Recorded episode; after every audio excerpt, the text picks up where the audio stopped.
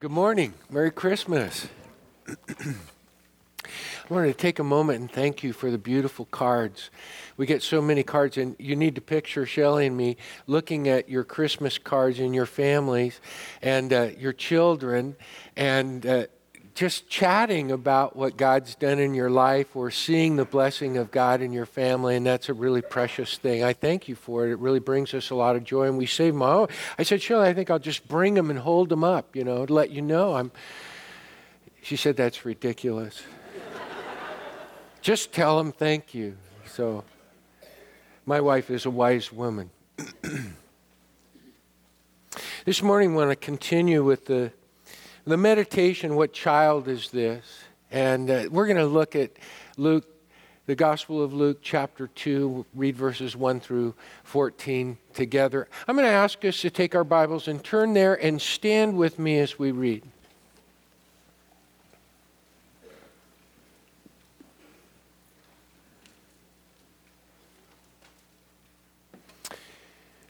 In those days, Caesar Augustus issued a decree that a census should be taken of the entire Roman world.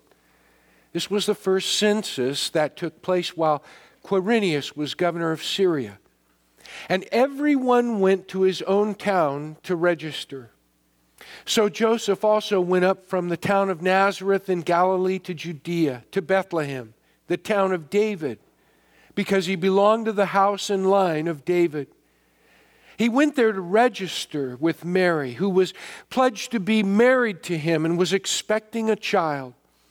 While they were there, the time came for the baby to be born, and she gave birth to her firstborn, a son. She wrapped him in cloths and placed him in a manger because there was no room for them in the inn. And there were shepherds living out in the fields nearby, keeping watch over their flocks at night. An angel of the Lord appeared to them, and the glory of the Lord shone around them, and they were frightened. But the angel said to them, Do not be afraid. I bring you good news of great joy that will be for all the people. Today in the town of David, a Savior has been born to you. He is Christ the Lord. This will be a sign to you. You will find a baby wrapped in cloths and lying in a manger. Suddenly, a great company of the heavenly host appeared with the angel, praising God and saying, Glory to God in the highest, and on earth peace to men, on whom his favor rests. May God add his blessing to the reading of his word. You may be seated.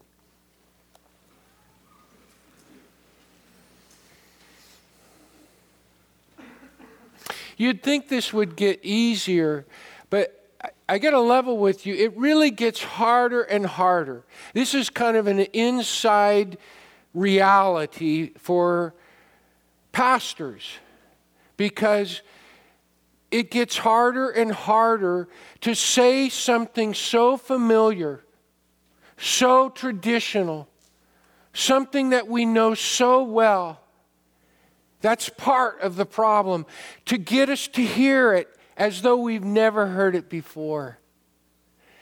And the other side is, you know, how to do that. It really becomes difficult. Uh, I mean, there are only so many kind of, or at least you'd think there are only so many ways you can, can say this in a fresh way. I, I, I because we had our wonderful musical worship time last Sunday, I've had a couple of weeks to, to think about Luke chapter 2 and the birth of Jesus, the sign, him in a manger. And it's only made it worse. You, you, as you, you sense, you feel the gravity and the dimension and the size and the majesty of what's happening. And it grows with time.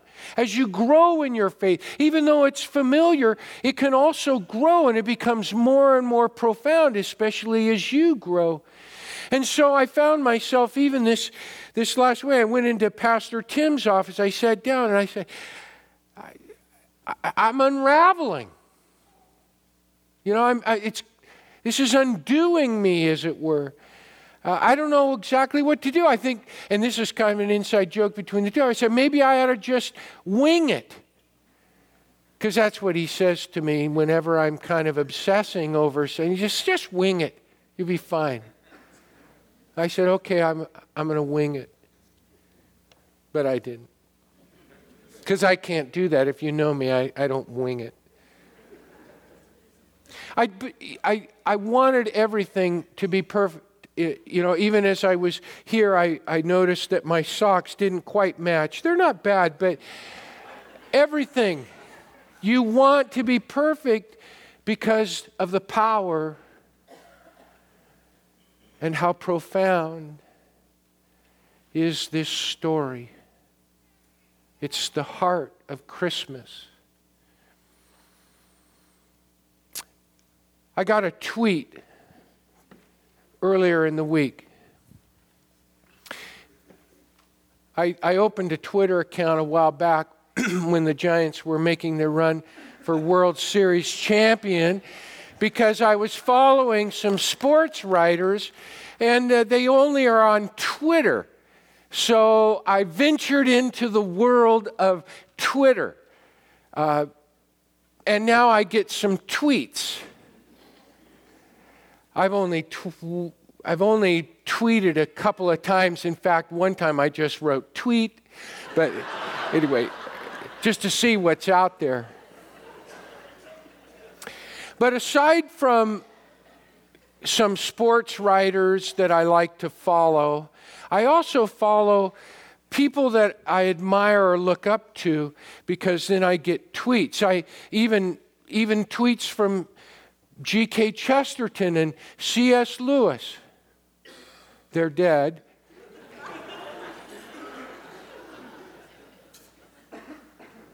But tweet is just a medium. In that sense, I mean, every book tweets, you know. People continue to tweet long after they're gone, and someone's sending out their messages. And then there are some contemporaries, some people that I admire, I know their hearts. I know that they're really devoted unto the Lord. And, and so I kind of like to hear what they have to say. They'll give me their perspective on something. And, and uh, Bill Hybels tweeted this Uh, he's the pastor of, of a very large church in Barrington, Illinois, Willow Creek Community Church. And he tweeted this The miracle of the incarnation has brought me to my knees in new ways this year. Anybody else getting undone this Christmas? And, and as soon as I read that, I said, Yeah, that's me. I thought, wow, just seconds ago, probably in Illinois, I don't know where, maybe in his dining room? Who knows where he was? But he tweeted this, and I picked it up and I thought, wow, that just kind of touches my heart because I just don't know how to draw people into this the way I believe we should be drawn into this story. And the more I think about it, the more I try to plumb its depth to fathom the power of what has happened, how historic it is. It truly unravels me. And then when I add to the fact that somehow I, who, me, on this Sunday, Christmas Sunday, have to come and somehow draw you in. I mean, it really is an overwhelming sense of I'm not qualified. I don't have the means. I worked and worked and worked. Um, I wanted to compose something eloquent and beautiful. I wrote some things that even brought a tear to my eye and a few things that made me laugh. But in the end, nothing seems to say it all. Nothing seems to say enough. Nothing matches the power of what God has done in the birth of Jesus Christ. And I wrestle with how to draw us in. I mean, the real story is all about, and it's right here generosity, humility, and love in an event, in a child. And it represents the very heart of Christmas, the very heart of God. I mean, generosity, humility, and love are embodied in the birth of Jesus Christ. It's not as though they're created or born. God, as we've even seen when we look back to Isaiah chapter 9 and the prophetic word of Jesus' birth, we know that generosity, humility, and love are a part of the very fabric of our God. I mean, before the earth was formed, this plan, at the center of it, at the apex of it, God, in the secret counsel and intimate place of his own heart and will, knew that Jesus Christ was to become. And he embodies generosity, humility, and love. God has always had these defining qualities. It's a part of the majesty and goodness of God in creating. But I thought, that's all there. How do I get us to truly appreciate this? And I thought about talking something about the sentiments and the tradition and the beauty that each one of us has experienced, even this Christmas or at other Christmases. I mean, each of us knows that tradition. When I just start to think about Christmas, I mean, candle lights, bright lights on houses, crackling fireplaces, the scent of pine needles, bright glitter and wrap packages, smiles on people's faces cheery cheeks, you know, rosy cheeks with joy and laughter and all of those beautiful things. And, and then I begin to think about the songs and the stories and the movies. I mean, some of you have been on Facebook. I've been picking up these messages. You're saying something like, cuddled up with my honey watching our favorite Christmas movie. but when you think of those songs, stories, and movies, they too they, you know, they elevate. They bring to even a higher appreciation generosity, humility, and love. It's the very stuff of the heart of Christmas.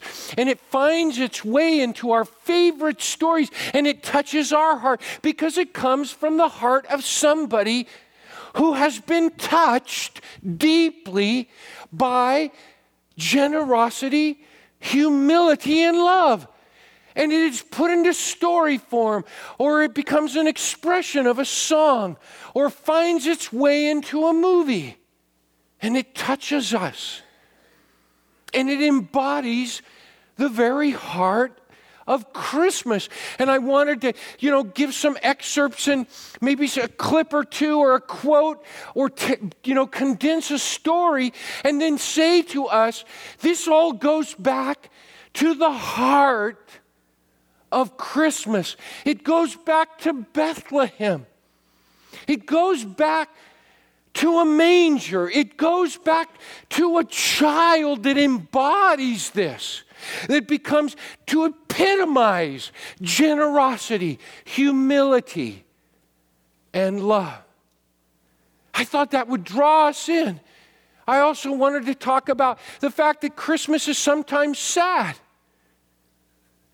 It seems that every one of us No matter how many Christmases we've enjoyed, we could probably pick out one, or sadly, maybe even more, where there's been a Christmas that hasn't been the Christmas we expected because someone was missing, someone was not at the table, someone didn't bring a present, someone wasn't there to open a present.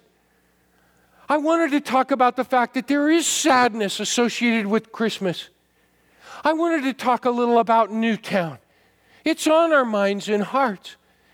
And I also wanted us to realize that generosity, humility, and love is why we miss that person, why uh, the loss of a person touches us so deeply, why Newtown touches us so deeply, because we have the experience. We ourselves have been touched by something higher and nobler and more beautiful generosity, humility, and love. In fact, the very heart of Christmas that writes those songs and writes those stories is the very same heart that mourns when there is not generosity, when there is not humility, and when there is not love. These are profound ideals. They are ideas that move and engage, draw, encourage, inspire. I went to Brian's office and I sat down and I said, Man, I, I just want to talk about the power of these ideas. Do you realize ideas, even if they arise within the ingenuity of a human heart, it is that idea that moves people.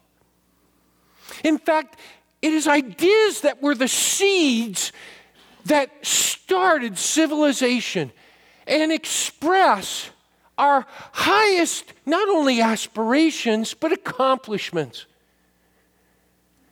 And there's no greater idea than the idea at the heart of Christmas.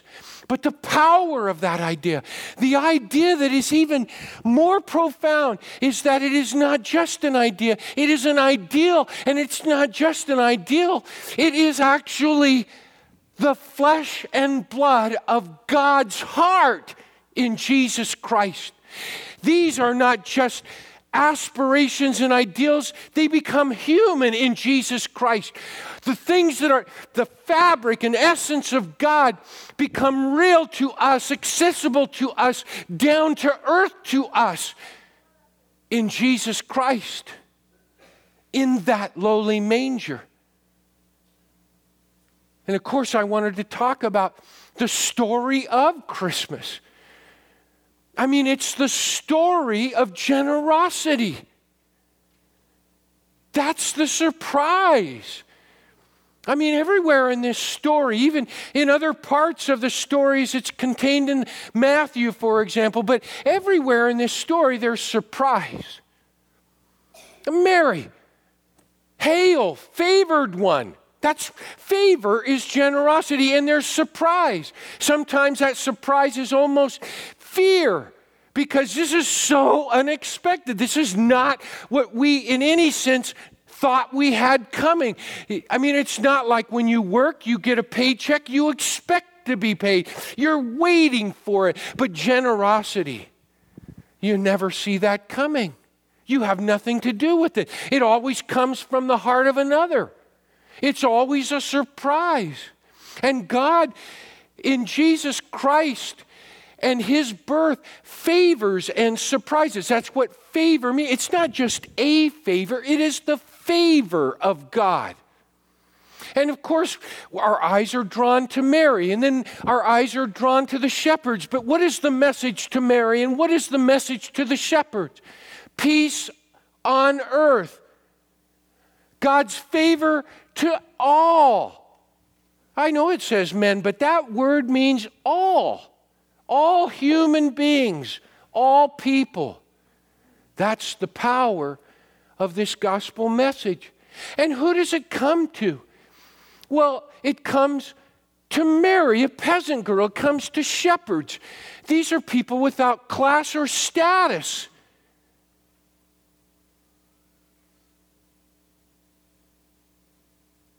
And that's the nature of generosity. It goes to the little people, it goes to others. And I wanted to talk about the fact that the little people includes us. The lowly people includes us. I mean, when you think about it, it's not just about little and lowly people, it's all people. That's what verse 14 says. And it reminds us that God's generosity, humility, love are for all. Nobody's beyond, beneath, or outside of the heart of God. Little people, the people who are moved and inspired by generosity, humility, and the love that we experience in God, that is the heart of Christmas. That is what makes Christmas what it is.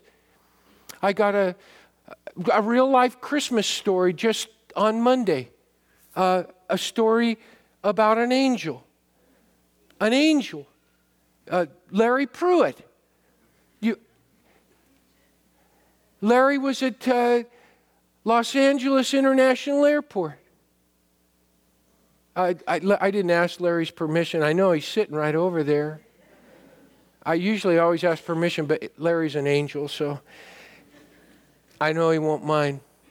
But he was at uh, Los Angeles International Airport. And there in the middle of the airport was a middle aged woman, a, a, a, woman of a different color, a, a different race, even maybe a different age. To me, middle aged is I don't know, it's when you get older.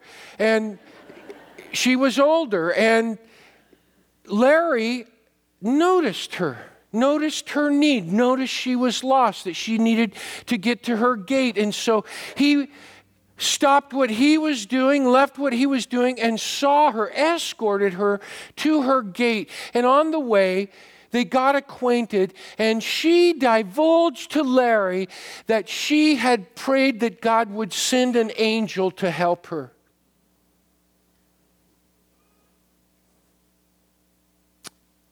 And it looked like Larry. That's surprise. That's favor. But you know, Larry was that messenger. That's what angel means. If you read uh, the, the Gospels, of course, angel means messenger as well as a heavenly messenger of God. But in other kinds of stories that aren't necessarily religious in nature, angels refer to human messengers, runners from the battlefield, uh, everyday kind of messengers. And God still uses messengers when they beat with the heartbeat of God. Do you know the rest of the story? Of this woman that Larry helped and whom she confided was God's messenger to help her. And they prayed and they shared. They realized they both had the same faith and the same heart in Christ. Do you know the rest of the story? I don't either. I don't know what happened. She got on that plane, went to her daughter, but you see, there are little people, little things that are changed because of the heart of Christmas, because of generosity, humility, and love. And it does make a difference. We don't always see it. But there are stories at Christmas time, stories that you love. This story is one of them. And they have power to touch your heart because they resonate with the very heart of God, the very heart of Christmas, of generosity, humility, and love. And those stories are written by generosity, humility, and love. And those stories, they're happy endings, they're different endings. The endings that they have are the endings that we want because of little moments when people were gripped or expressed the heart of Christmas. We're supposed to be a part of this story. And that is a powerful thing. Do you know that there are people at our church today who are big people? You know, not, not in size, in stature, in uh, class. At least I know they are. There are. Here's how I measure that. There are other people who look to them for leadership, people who look up to them. There are people who own businesses in our midst. There are people who are captains of industry right here in our midst. And you know how you'll meet them? They're ushering. Or they're on their knees with a two year old child. Because they've been touched, not just by the ideas, but by the author of generosity, humility, and love. That's the heart of Christmas. It's the story of his generosity, and that's the surprise, but it's the story of his humility, and that's the sign. In verse 12, the shepherds are said, This will be a sign. It's not just a child, it's not just cloths, it's in a manger. I mean, you don't expect that. And the, what helps to backlight the glory of that is the fact that they're there, and that's because of Caesar Augustus and Quirinius and Herod, and there, and then there, on the other hand, there's angels and glory, and then there's this manger. I mean, it gives it dimension. It helps us to see it as the jewel that it really is. That's the sign, the humility of God. And I thought, how do we fathom that? I read Revelation chapter 4 and 5 this last week, thinking, oh, maybe we should read Revelation 4 and 5. Maybe you're familiar with it. Maybe you'll get a chance to read it. But John the Seer is, is drawn into heaven, and it is majesty. I mean, it, it really expands your mind. It, it just, to see the expanse, the sea. And the sea is not water, but it's like topaz. And there are throngs, throngs of people and throngs of angelic beings. And it is just so out of this world. And God, you don't even see him. His glory is so great. He is on his highest throne, and they are worshiping him and worshiping him. And then you get into the fifth chapter, and there's this scroll, but no one's worthy to open the scroll.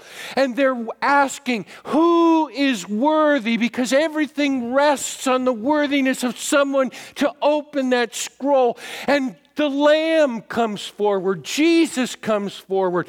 And this is what they say in verses 11 and 12 of chapter 5. Then I looked and heard the voice of many angels, numbering thousands upon thousands and 10,000 times 10,000. And they encircled the throne and the living creatures and the elders. And in a loud voice, they were saying, Worthy is the Lamb who was slain to receive power and wealth and wisdom and strength and honor and glory and praise. The Lamb. Who is worthy? He who was slain. I went to Philippians chapter 2, and we remember that. Paul says, he who was equal with God did not think equality a thing to be grasped. He emptied himself, becoming human, a slave, a servant, obedient, which is a quality of a good slave or servant, obedient unto the cross. And then it says, every knee shall bow every tongue confess that Jesus Christ is Lord. And I thought, Why will they bow and confess Jesus is Lord? Is it because they'll become aware that He was God? Or will they become aware? Will we become aware? Will you become aware? Will I become aware that He is not only God, but that He has gotten lower than anyone else? That's why they'll bow. That's why they'll confess.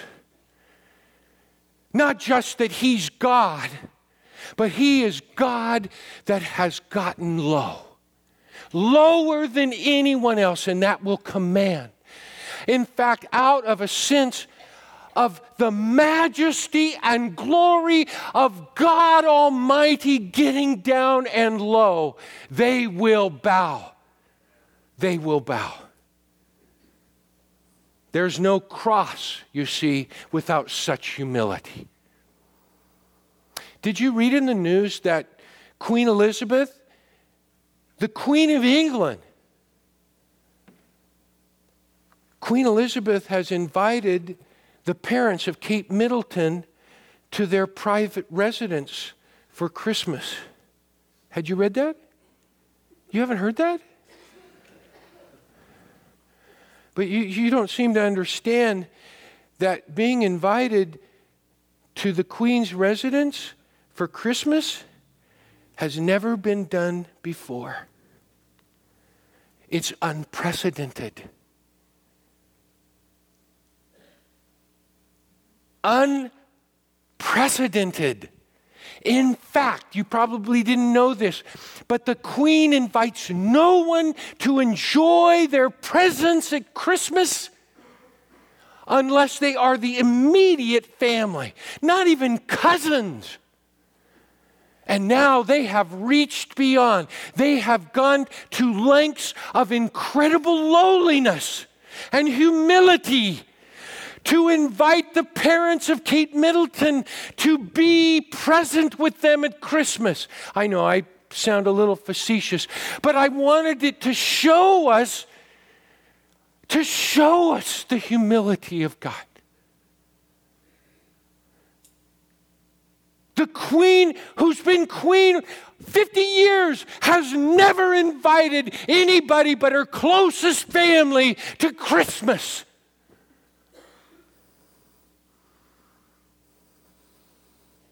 And God began Christmas. He's the heart of Christmas because he got lower than anyone else. And how do I know that? Because nobody's higher. Nobody's bigger. He went farther. He went deeper. He went longer than anyone else. And even to the cross. And that's what we see in the manger. It's amazing. It's stunning. It's breathtaking. I was out shopping yesterday I was driving in Christmas traffic. And I tried to humble myself in Christmas traffic. And I found it's not my nature. But it's God's nature. You see, generosity, humility, and love not only mourn at loss, it transforms, it changes, it affects us, especially when we grasp the reality of it. And that's what we grasp in the true story of Christmas. It's the story of his love, and that's the inspiration Inspiration motivates, inspiration changes. If it doesn't change, it's not inspiring, it's not moving, it doesn't affect us.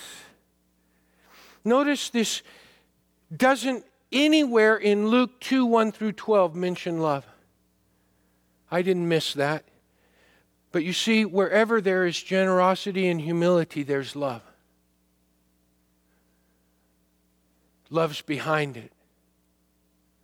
You notice in verse 14, we often, I, I, I, focused on the favor that is brought out because there is surprise everywhere in this story. And, and, and that's, a, that's a great expression of God's favor. But you notice it says, peace among men on earth. Peace is the concept of shalom. Shalom is a beautiful concept. In fact, when the Messiah comes, ask a serious Jewish believer today, and they'll tell you he, he's going to establish shalom. Peace. But when we think of peace, we could think of just the cessation of trouble or somebody going away and not bugging us anymore. But shalom has to do with oneness, oneness, an equality. Uh, in fact, Paul says it best in Ephesians, Ephesians chapter 2, verses verse 14. Jesus himself is our peace, who has made us both one and has broken down in his flesh the dividing wall of hostility. How did he do that? How did he do that? Well, we think of it in, in terms of, of bookkeeping, of course, but it is in this expression of love that is willing to go to any length that it makes us equal in a way. It creates a transaction of the heart. Paul is the one who really talks about this a lot, but he lived it out himself. Paul was in jail, he was in prison. He wasn't even free. And a slave, his slave was named Onesimus. He, he had a master that Paul knew named Philemon. And this slave made his way to Paul, and he meant so much to Paul. He was such an encouragement. He grew to love this, this slave, Onesimus. And at one point he said, Onesimus, you've got to go back. You've got to go back to Philemon. But he wrote a letter and he said, I want you to take this letter with you and I want you to give it to Philemon. So he took it to Philemon. And we have that letter in our New Testament. And in that letter, Paul says, Philemon, you call me an equal. This is in 17, 18, and 19. He says, if I'm your equal, he says, I want you to do something for me. I, first of all, am going to pay for everything that Onesimus owes you. I'm going to compensate you. I am going to, it's going to be charged to my account. Whatever he owes you, I will pay. And then in turn, he says, Philemon, if we're equals, treat Onesimus like you would treat me. In fact, even though he was an apostle, and in many ways Philemon owed him more because of what Paul had done for him, Paul just said, Treat the slave as you would treat me. That's the gospel. But you know why it happens? It happens because God is humble. And you know why he's humble? It's because of love. He'll go to that length. When uh, this i love I, lo- I really like to read i, I kind of miss the, the warmer longer days because i would come home and i would spend an hour and a half or so reading. And i read a book that would just transport me. I mean it would just elevate me. And maybe you read books like that. You read a, a book about jesus or the gospel or a person who embodies that. Um, and it just transports you. So, you know what I'm talking about. If you're watching the football game, you're in to the football game. Or, eh, especially the ladies, I notice they'll be watching a movie and man, they got tears rolling down their cheeks. They are into that movie, they are part of the story. Well, I'm reading this book and I am part of the story. In fact, there are these moments where I become self conscious and I think, man, it's just a beautiful thing what God is doing in my life because I so resonate with this. I so this so moves me. It brings a tear to my eye. And then Shelly walks out. She maybe just got home or she decided to come from inside the house and she'll say something like this. John, you won't believe what just happened. And I am I, I can't even, I don't even know how to talk to her at that moment. I mean, some of you know what I'm talking about. You're just so engrossed in that. It's like, I don't even know how to bridge my way to where you're at. You have just come from a different world a different reality. And I'm over here, and you know what I want to do? I want to pull her in. I want her to come into my world. I want to make her my equal in love. But do you know how to make an equal of love? Well, for me, it's been symbolized by just sometimes you just got to close the book the book of love, the book about love, the book that elevates love, and you do love. And love is humble, it goes to where the loved one is. We're, arrogance is selfish. Power is selfish. It coerces, it manipulates because it's all about me. But love goes and you shut the book and you go to where your loved one is. That's what God did with you and me. That's the heart of the gospel. And when it gets there, because it's humble, it's generous and it's surprising because it's come there to bless and to do good. That's what we have in Jesus Christ. That's the heart of the Christmas story. And we're to be drawn into this because, in effect, we're about to shut the book Will you stand with me?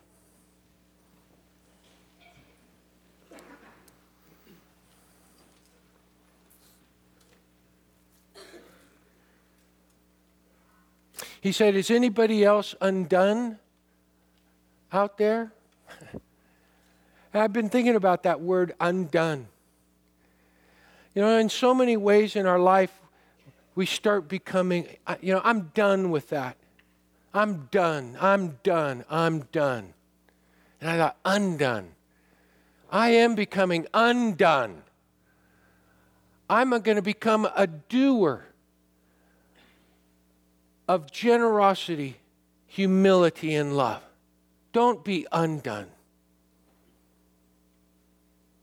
Embody the heart of Christmas. I'm going to pray for us, and after I pray, if this morning God has touched your heart, with his story. Maybe not my version, but his story. And you'd like to know more about how Jesus Christ can become a part of your life and pull you into his story. We'll be down here. I, the pastoral staff, elders, wives of elders, if you'd like to pray or know more about that. Maybe you want to pray with one of us because God has touched your heart in some way. The heart of Christmas has touched your heart in some way. And you've been moved and you want to do something about it. You'd like to pray about it or you'd like to consecrate that unto the Lord. We want to pray with you. Maybe you want to pray for someone else. God has put someone on your heart because of the heart of love. Because you're not all about yourself and you care about them. Maybe they're sick or lonely or hurting, and you want to pray for them. We invite you to come. Whatever it is, you don't have to go to unknown heights to find God. He's come to us. Let me pray for us. Heavenly Father, thank you for your love, for your humility, for your generosity. Thank you for Jesus Christ we are inspired.